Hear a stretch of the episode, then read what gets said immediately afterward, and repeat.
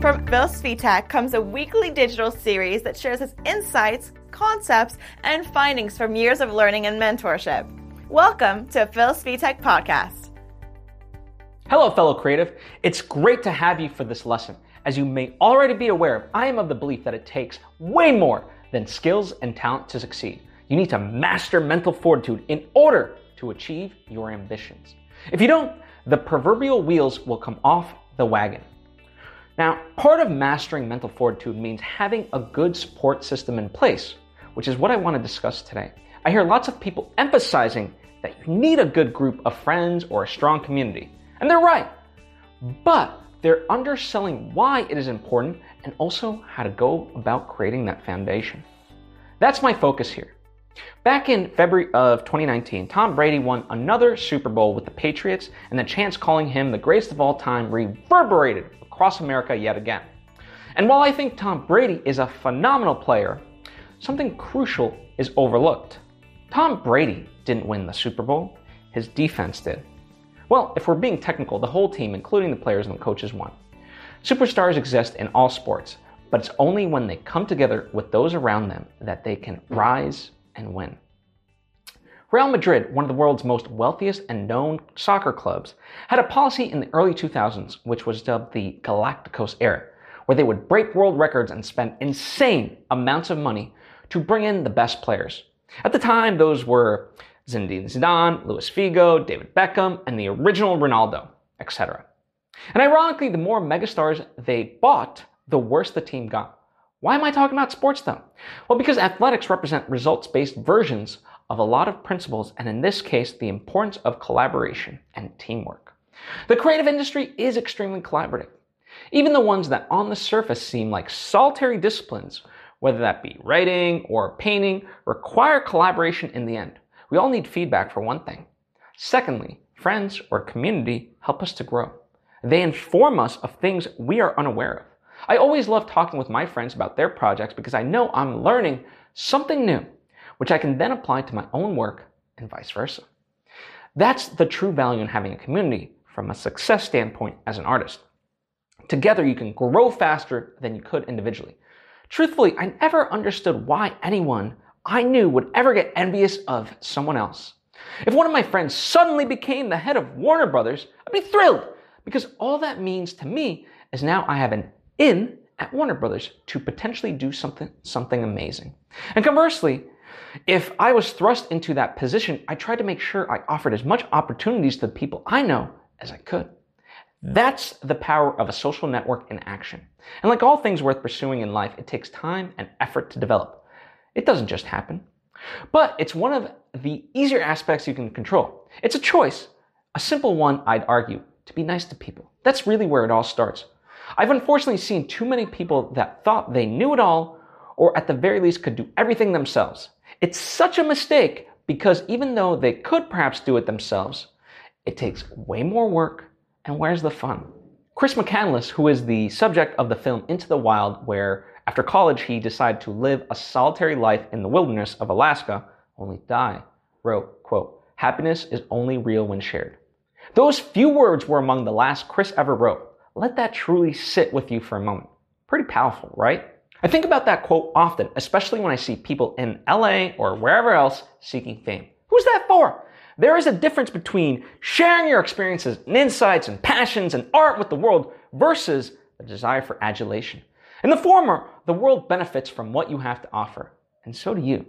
It's a give and take. You're part of the community as much as everyone else.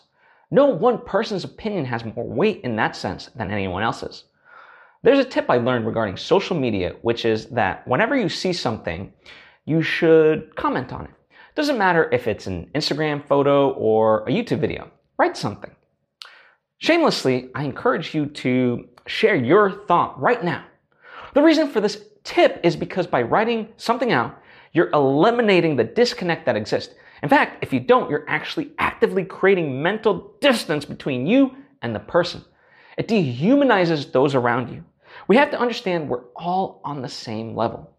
In the US, there's lots of narrative about divide. It's no secret, it's because we're creating more and more distance. We're drawing a line in the sand, so to speak. Us first, them. But if we all start to think of ourselves as equal, progress happens, growth happens. That's the importance of building and being part of a community. I'll go back to sports because sports have proven this time and time again. Individuals who start off in competition with each other would work together for the common goal and win championships. Even if they weren't teammates, there's still a way of being part of a community. This is known as rivals. Rivals like Messi and Cristiano Ronaldo are good for each other because they push each other to their limits. But it's not malicious. Eric Schmidt, Google's CEO for a number of years dating back to the 2000s, admits that whenever his competitors had a success, he'd call the CEO of that competitor company and congratulate him or her, and vice versa.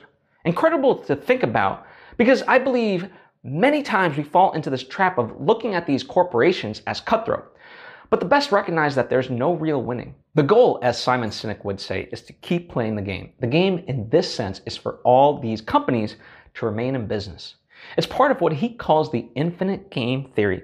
I won't digress too deep into that theory, but the interesting takeaway is that much of the world's leadership, he argues, is focused on the wrong aspects because they don't know the game they're playing.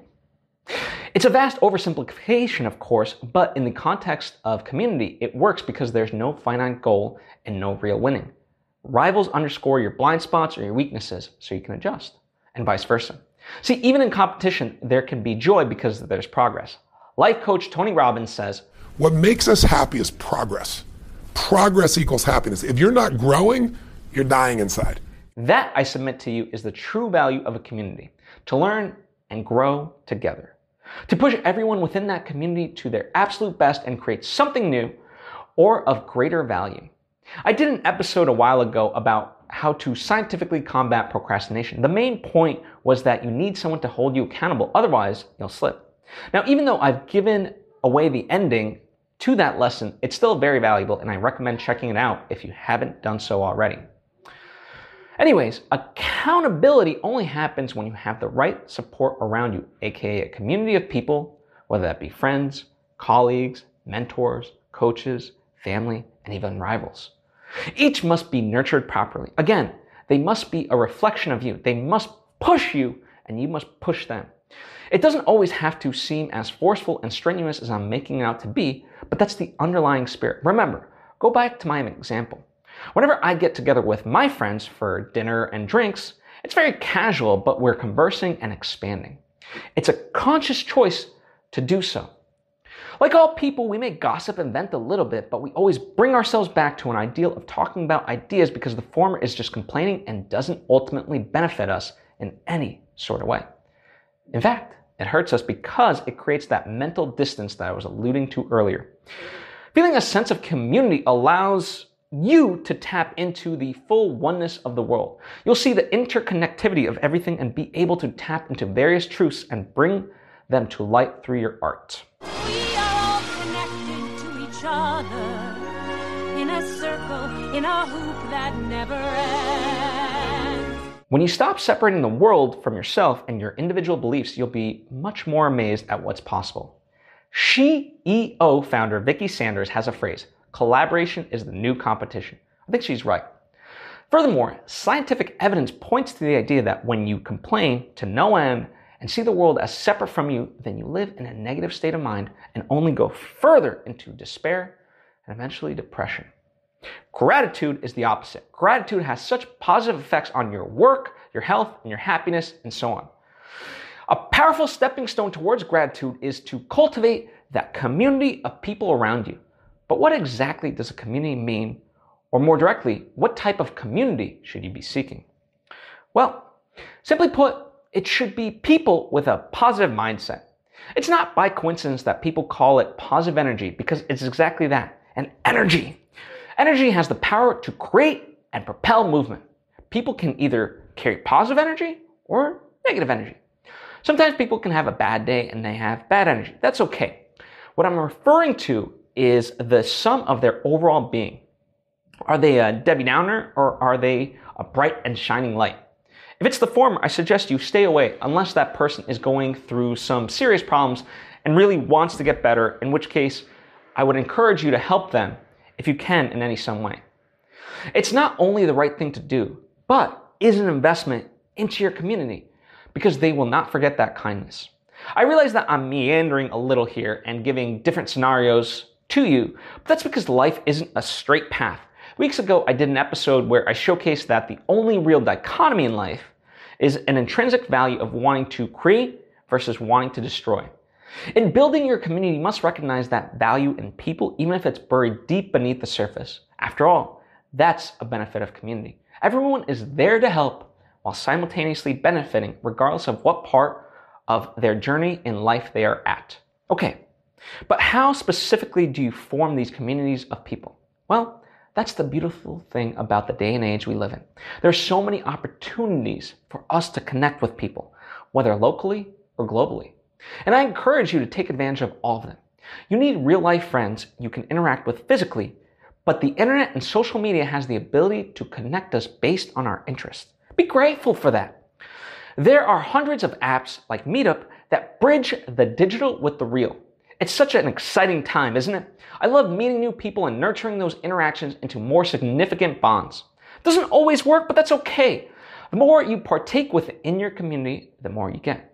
That's the duality of it all. It's like breathing. You must breathe in, that's the take. But you must breathe out as well, that's the give. It won't work if you just constantly breathe in. Don't believe me? Try it. Thanks as always for taking the time out of your busy schedule to listen to my words. As may already be implied, it is my way of giving to you and other artists across the world in hopes that you may grow as a result. I want to build a community of artists and converse and reach new heights, which is why I encourage you to comment with any thoughts you may have. They can be questions or even suggestions for what lessons you'd like to see me tackle next. And if you haven't yet subscribed, I invite you to do so now so you don't miss any new episodes. Furthermore, in the spirit of this lesson, please share this link with anyone you know who may benefit from this lesson or any of my other lessons. Now, speaking of communities, a fantastic one is called AfterBuzz TV, which is an online network dubbed the ESPN of TV talk. If you love TV, check them out. If you're an aspiring host or someone who wants to work in the entertainment industry and you happen to live in LA, you should definitely check them out and see how you can be, become involved. The contact page is included below, as are all the various platforms this show is on, as well as the transcript for this episode, so you can review it at your convenience. My website also has tons of other free resources for you. Lastly, I'd love to have a greater impact with this series, but to do it, I need more resources. And if it doesn't burden you financially in any way, please check out my Patreon page at patreon.com slash I've included exciting rewards, including group coaching and swag. Now, one final tip. For the past year, I've been exploring the best backup online storage option. And it had to be two things cheap and handle lots of data.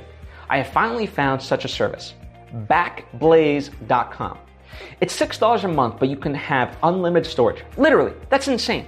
I've been using it and I feel so much safer with all the files I have not getting lost forever due to a hard drive crash. Plus, you can access all your hard drives from anywhere in the world. That's cool too. So there you have it. Thank you, and I'll see you next Wednesday with another one of my lessons. Bye.